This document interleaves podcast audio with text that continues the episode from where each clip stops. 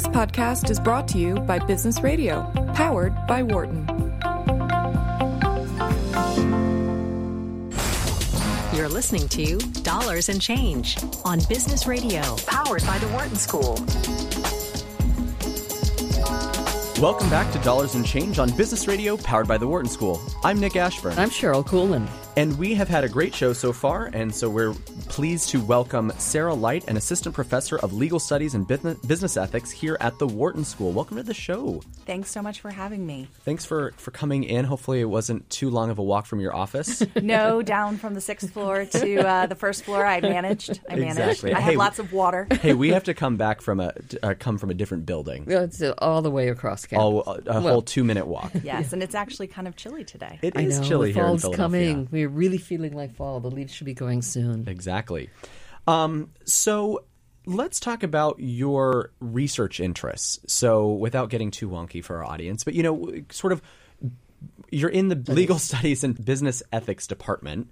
What does that mean? How is it? What's your fit there? Great. So really, really good question. Um, my background and training is in law, and so A recovering being- lawyer? I'm not a recovering lawyer. I'm a proud, formerly practicing lawyer Uh-huh. who brings my legal expertise into the business community. And what I really try to do in my research is kind of build bridges between business research and legal research. So my research focuses on the intersection of corporate sustainability and environmental law. And you can imagine coming at that big picture question from a number of different angles. So, one angle could be there's a new environmental law, how are businesses reacting to it? That's the kind of passive model of business as recipient of law.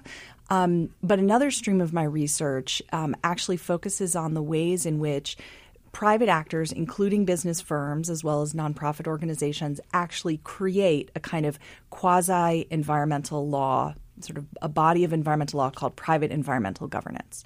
So, to give you one very sort of non wonky example, think about Walmart. Walmart is the you know largest retailer.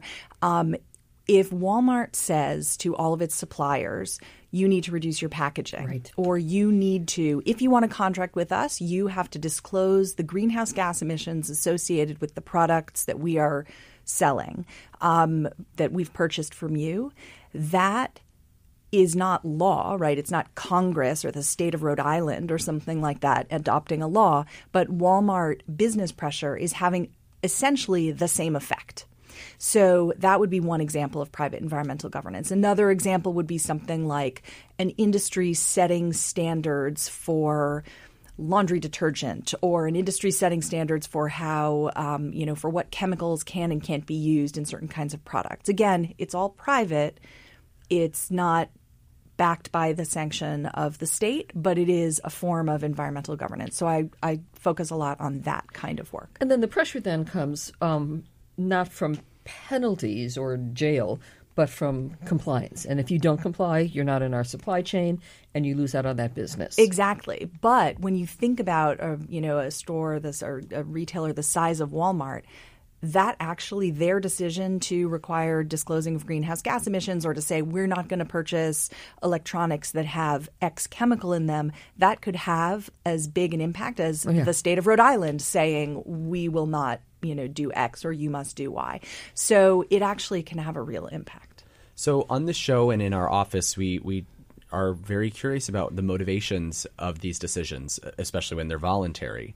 Um, wh- and so whether you're talking about a big corporate entity like Walmart, you know, an actor that has influence on multiple parties, or an industry coming together around standards themselves, what's motive? What from your research, what's motivating them to do this voluntarily? Right. So, um, so that's a great question. This has not been a specific area of my own research, but I can sort of highlight some examples from other people's research. Um, there are a number of different factors that motivate firms. One is, in some cases, there's actually a kind of win-win to it. So, um, the the most obvious example would be by cutting energy costs you know, replacing incandescent light bulbs in your stores with compact fluorescent or LED lights, you are actually being more efficient from an environmental perspective, but you're also cutting your energy costs. So some of it's pure, you know, self-interested motivation to reduce costs. Other benefits include reputational benefits. So one um, brand or company is able to stand out as an environmental leader, and that may be something that's important to customers. Um, it may be important to the local community. Um, sometimes it's reactive.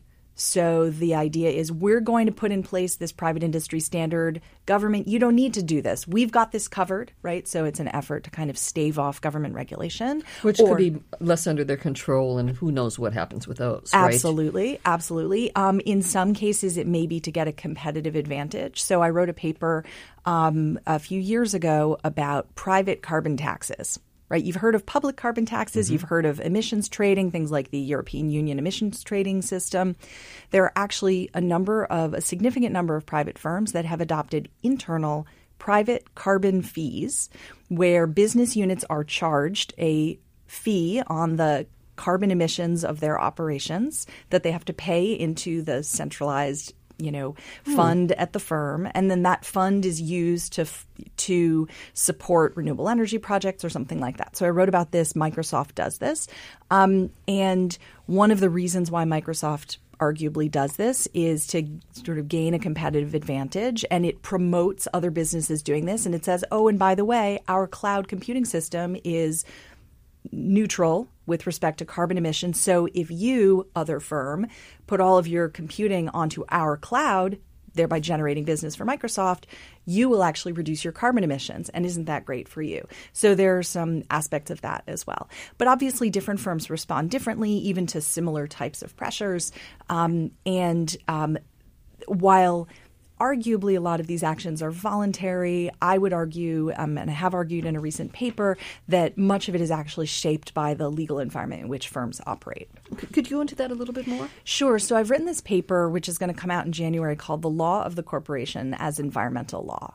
Um, when we think about what environmental law is, the sort of the law school class, um, we, or just in the news, you know, and you're thinking, oh, this is environmental law, you think about things like the Clean Air Act or the Clean Water Act right. or the, you know, Toxic Substances Control Act. Um, my argument is that when we think about the way that firms interact with the environment and whether they comply in full with the traditional kinds of environmental law like the Clean Water Act, or whether they go above and beyond and do these kinds of private environmental governance type actions, it's not purely voluntary. They're shaped by the legal regime that governs the markets in which they operate. So they are governed by corporate law at their birth, what their duties are to their shareholders or what their duties are to their stakeholders and whose interests they need to take into account and is their job simply to maximize profit or to take a more long-term approach and take into account the interests of employees and customers um, they are shaped in the way that they interact with other firms in the marketplace by antitrust law so I gave some examples about private industry standard setting. If a whole set of firms wants to get together in a room and talk about how they're all going to cooperate on something, um, you can imagine that there may be antitrust concerns. So they mm-hmm. might be doing it for environmental reasons, but they also might be doing it to keep out competitors, or they might be doing it to keep their prices high. Mm-hmm. And so the way that the antitrust Collu- laws is, work, is that collusion in that sense? um, it or would be, be, It would be anti-competitive behavior. Okay. Under the antitrust laws, um, which so, is so funny. We yeah. usually like anti-competitive behavior. Well, with kids. Yes, we do. That is true. That is true. We want people to cooperate, but not necessarily with firms, right? The right. view is that uh, competition is what's good for consumers. And um, there's an issue when there's so much competition that potentially there's um, a conflict with a conservation related goal, right? Sometimes you actually don't want the maximum amount of competition if you're trying to say preserve a sustainable fishery. Right. So, um, and then bankruptcy law, likewise, you know, when a firm is facing financial trouble and reorganizes, that has an impact what you can discharge as part of a bankruptcy proceeding, your old debts, um, has an impact on whether you're going to comply in full with environmental laws or whether you're able to shed your environmental liability. So this this paper, the law of the corporation as environmental law, is essentially making the argument it's not all voluntary. Mm, mm-hmm. And so if we want to encourage firms to take more of these positive environmental actions as a private matter, we need to think about reshaping the legal environment in which the firm is born, what's in its code, how is it being driven to, you know, what's its production function, um, and how is it being told that it's allowed to interact with other firms in the market. So shifting gears slightly, but you know, we just now got a, a, pretty good overview of your interest in this area, but you're a former prosecutor too. So why the shift? What made you get really interested in this topic that you're going to come to academia and focus on this for tenure? right, right. Yes, absolutely. So it's a great question um, because I came to Wharton in a slightly non traditional way. A lot of professors come here straight out of a PhD program. I, on the other hand, after going to law school and clerking for a judge, um, went to work in New York at the U.S. Attorney's Office for the Southern District of New York for 10 years in the Civil Division. Um, and the last four years I spent as the chief of the Environmental Protection Unit. So I never put anyone in jail. that was not my job. I did exclusively civil cases, which basically meant enforcing laws on behalf of the United States and its agencies, often the EPA, um, and defending regulations when they were challenged. And it was great. Um, but the irony is that that was the detour. So when I went to law school, I had anticipated that I would become a professor, mm. and I never imagined finding a job practicing law that I would love. And in fact, I did. It was great. I tried cases, I argued motions. You know, my first week on the job, I got to go to court and argue a motion against someone who I believe had graduated from law school the year that I was born. Um, and you know, it was great. I, I I loved it, and I loved being um, I loved being able to stand up in court and say, "Your Honor, my name is Sarah Light. I'm here on behalf of the United States." Yeah, I have you a know, friend who's in a similar position. She loves saying that. There's there's something yeah. very. Um, uh, it, that made me feel very proud of that, and that I felt a great responsibility to do justice and you know um, and take the public interest into account, especially when enforcing environmental statutes. And basically, what I was doing was trying to recover money from firms that had polluted or government entities like municipalities that had polluted or try and get them to do cleanups. Um, and uh, so it was great. But while I was working as a prosecutor in New York, I was actually teaching as an adjunct. So um, in my last few years, I taught at Columbia in a program on. You must have had just a lot of time on your hands. oh, so much time, so much time, and you know, various babies were born and uh, throughout this. Uh, All of throughout the this process. babies were born. exactly, exactly. Babies happened. Babies happened as well. Um, no, it was great, but I I knew that the time had come to make the switch when people would ask me, "So, Sarah, what's going on in your life?" and I would talk about what I was doing in my teaching, yeah. and not what I was doing in my cases. So that was the moment when it became clear that I wanted to kind of pursue some of these bigger questions about how all these different pieces fit together as opposed to being kind of client driven. And did you, and we're doing a lot of your oh, personal great. stuff. I love it. Did you also apply to law schools and business schools? I did, right. yes. So okay. I actually originally um, submitted my CV only to law schools, uh-huh.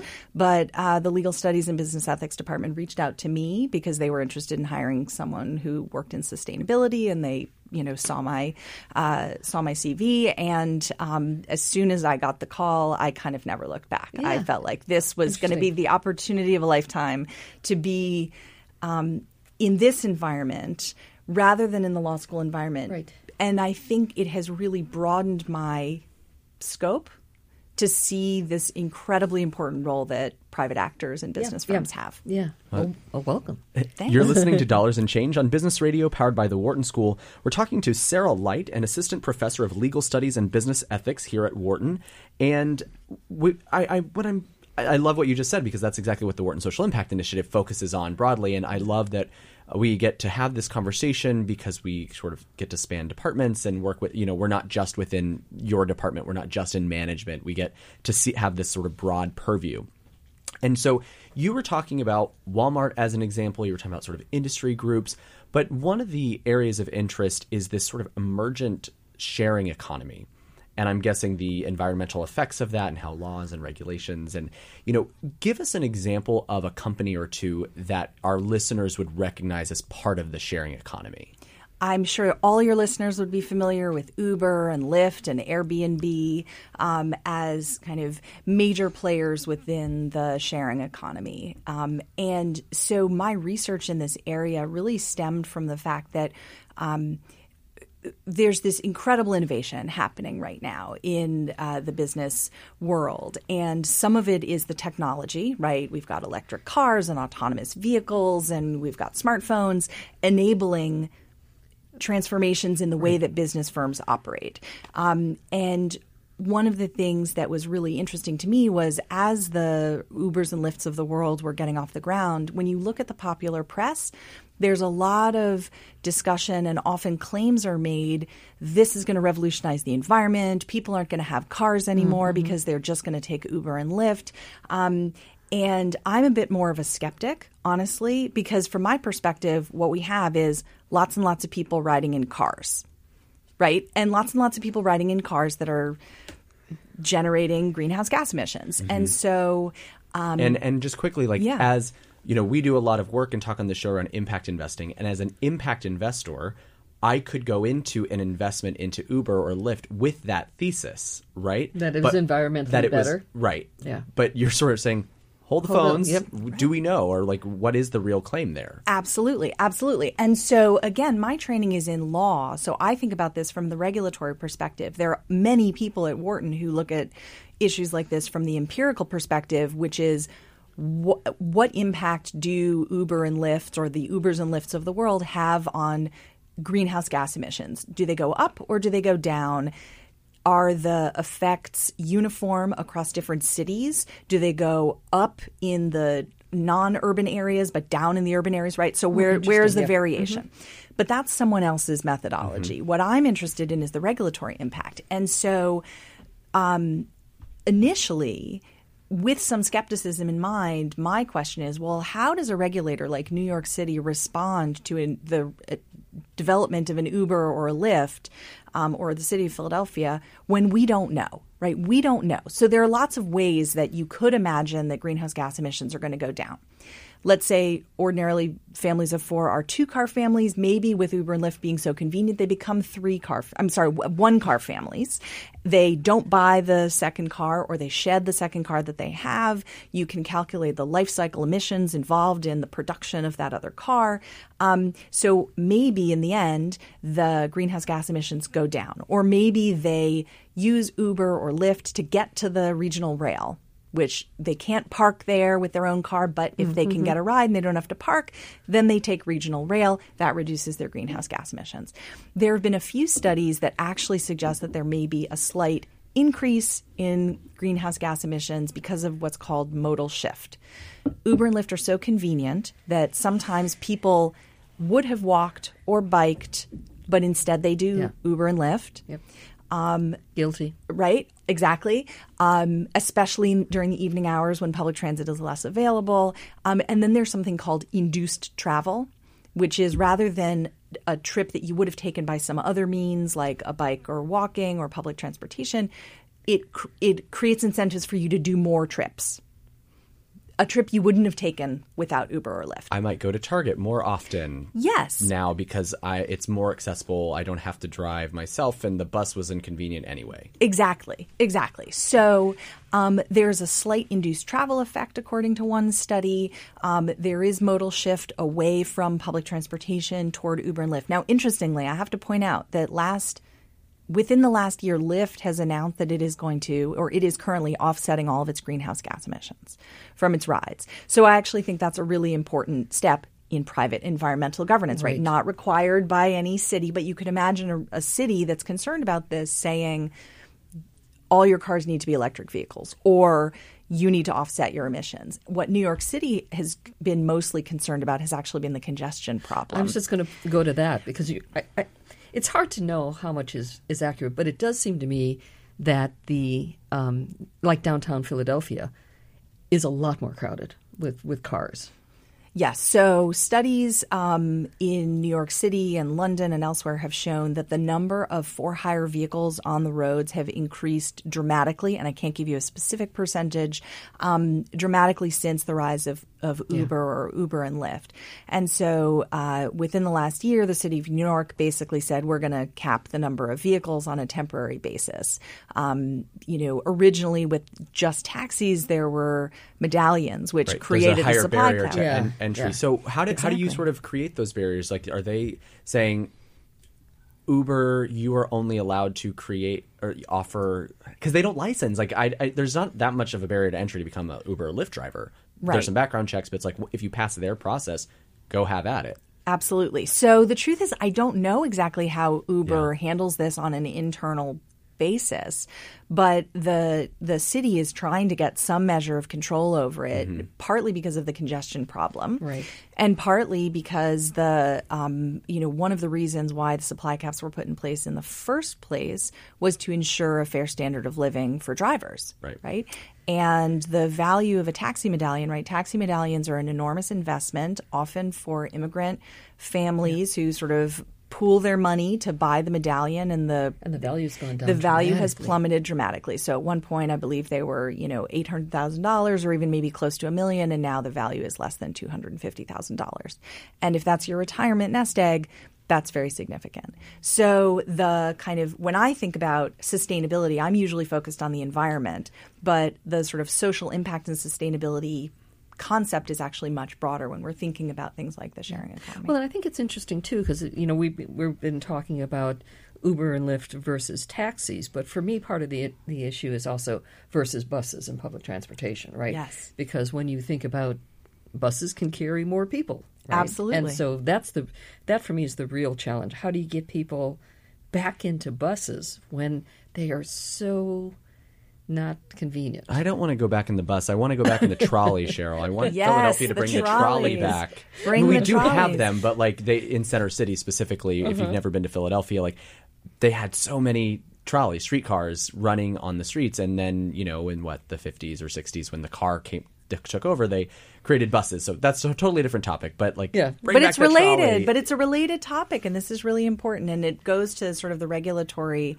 universe of how cities are thinking about this from a planning perspective. So actually, I um, re- I applied for and received research funding to go to Copenhagen in the spring for a week to do research Yeah. on sustainable cities and transportation. I mean, that's a city where everybody owns two bikes and only a third of the people own cars, right? Right. And so, you know, how do they do it? How do we have a universe in which 75 year old people commute to work and it's on not like bikes? they have great weather all the time in Copenhagen, No, right? You know, so it's so it so it's uh so it's a really interesting, challenge and you know things like dedicated bike lanes that are separated so cars can't ride on them. I mean there are, there are all sorts of things that cities can do. So, Sarah, I told you right before the segment, um, this could be a jarring transition for you or our listeners. but, you knew we were going here. I know you're where you're going. You also do something around something that you've called the military environmental complex. W- That sounds fascinating, and I want to know a little bit more. Yes, I feel like you should go dun dun dun. Um, so, so um, if I were to kind of take a step back and put that project into the context of what we've been talking about, what I do in my research, it's all about kind of broadening what we think about as environmental law. So I talked about the law of the corporation Right, right. affecting environmental law. We talked about private environmental governance actions by private actors as being environmental law. So that paper um, called the Military Environmental Complex and that whole sort of set of research projects was all about ways in which agencies other than the U.S. Environmental Protection Agency actually with whose missions do not involve protecting the environment as their primary mission actually are important actors in the environmental space. And I wanted to focus on the military because one thinks of the military as the opposite of environmental protection, right? War is uh, rapacious, it is consumptive. Um, if you look, it is destructive of the environment. If you look at basically every single major environmental law um, out there clean water act clean air act toxic substances uh, you know everything there is always a provision that exempts um, action when the head of the agency determines that it is for a national security purpose. So you could have a law that says you're not allowed to kill the whales or you're not allowed to do things that are going to hurt the whales, but, But- if the Navy is using sonar technology that is for the purpose of military readiness, that's going to be exempt. Tough right? cookies. Tough cookies. So the environmental law conception of the military is this is the opposite of environmental protection. So what I wanted to point out was the kind of counterintuitive narrative that in fact the Department of Defense is engaged actively in reducing its uh, fossil fuel use and its carbon footprint because it has determined and said repeatedly that climate change is a national security issue. So, climate change is a national security issue for the military for a host of reasons, mostly relating kind of to geopolitical forces. So, if you think about climate change warming the Arctic and now opening up new shipping lanes, guess who's patrolling those shipping lanes, right? Russia is out there. Um, the Russian government a few years ago planted a titanium flag on the seabed directly under the North Pole to claim the resources mm-hmm. there.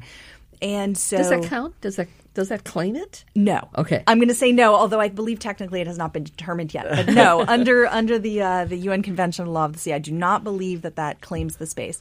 Um, if there are refugee crises as a result of global drought or other, you know, monsoons or people being displaced, the U.S. military is going to be called upon to address those considerations. It could lead to greater instability and greater global conflict. So, climate change creates national security issues.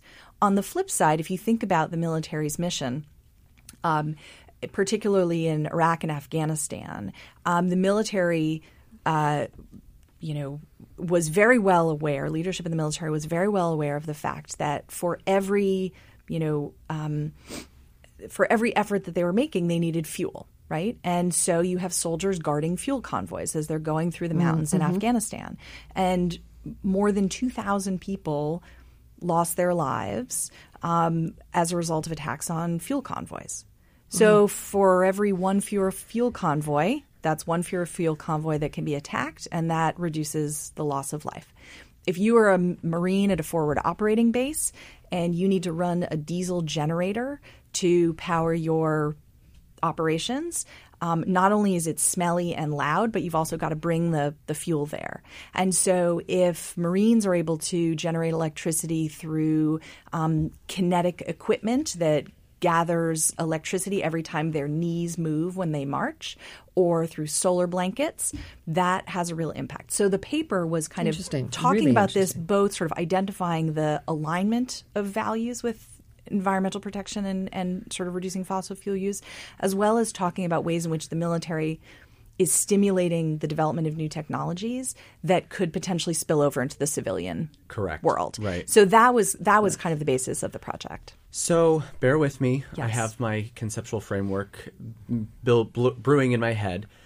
When you think about th- that paper, so I'm also trying to apply a little bit of the um, the sort of Walmart example. If if you know there's a legal framework that could make Walmart do something, and then that has spillover effects, of course, throughout the industry and the supply chain. You know, that's what they're avoiding to some degree.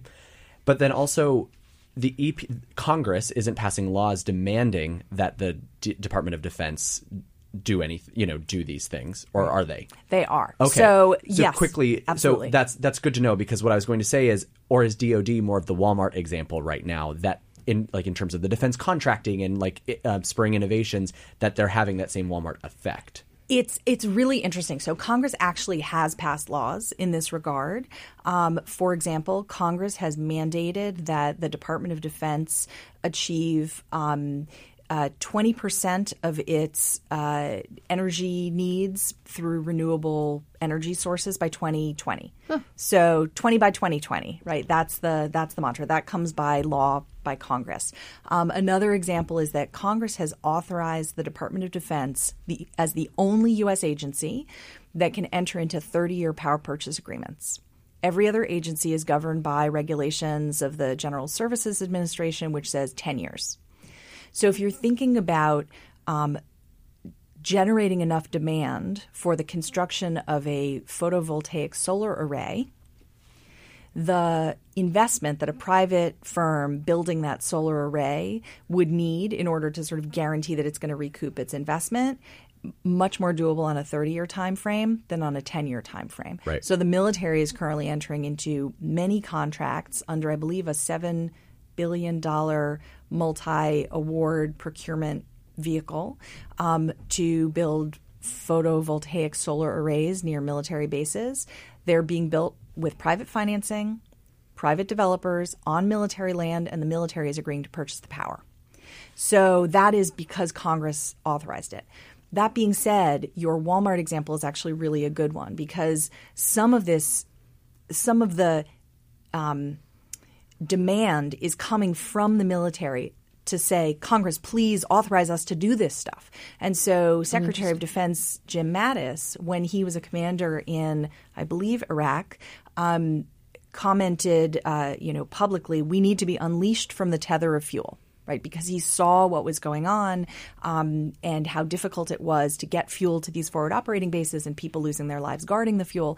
That if we can just be less dependent upon fuel, we're going to be much more effective warfighters. Yeah, and it's so interesting because uh, again, you can come at it from an environmental angle, but that's not what he's doing at all. I mean, No, it could it's a be nas- in the underground. It's a national security and and Yes. for our business, it is better for better for us if I- we can have this I think so. When I was working in international Definitely you are. development, doing more State Department USAID type of work, I think you know a lot of while Congress wasn't allocating as much budget to state or USAID, some of those funds were still going to DoD because it was still a national security priority to still do a lot of the inter, quote unquote international development work. So you can see, I see a very close parallel. Make it make it a national security argument. and Exactly. Absolutely right, and then you get the funding. I mean, that's how highways were built Right. in the United States. This is because we need to be able to evacuate our military, right? Right. That's the and and who uses the highways, right? Everybody, we do. yes. Right. Um, just to be just to have a slightly less uh, optimistic spin on it. Um, you know, I was reading the news this morning, and the the concept of national security is rather a malleable one, and so depending upon who's defining it, um, it can also be used as a way to say what we need is to make sure that coal fired power plants stay in business when they're near military bases because we need to ensure a reliable supply of power for the military bases. Well, and that so, was the argument for steel, right? You know, we have to build our own steel. We can't rely on somebody else to do it. Absolutely. So it is a malleable concept and is not always aligned with the environmental protection goals, but in this one case, it happens to. Got it. Well, so in the, just the last couple of minutes that we have, um, you know, what's next on your research agenda? Is it just digging deeper into this particular area, or what? What's up? Right. So I have, you know, 12 projects. There's always something, there's always something brewing. Um, right now uh, at Wharton, there's a tremendous amount of interest in Bitcoin. Mm-hmm. Students want to learn about it. And I'm And you're saying, but Bitcoin rather than say just blockchain. Yeah, more sorry. generally. Well, bit- Cryptocurrency- yeah, currency. cryptocurrency. But from my perspective, actually, I'm glad you made the clarification. I'm not a finance person, so I'm less interested in the financial implications, and I'm much more interested in the environmental implications of distributed ledger technology. And um, so I figured I'm teaching environmental management law and policy in the spring. My students are going to want to know about this, so I'm going to learn about this, and I decided I should write a paper about it. So I'm right now looking at, you know, what are kind of the promises and perils of blockchain and distributed ledger technology for environmental protection. Wow. And Well, part of that is is it because the computer power needed to generate that is so huge? Yes, that so the- that's one of the perils Yeah. that the uh, that the proof of work, which is the method that Bitcoin uses, where a tremendous amount of computing power is needed to verify the blocks. That is a huge energy drain.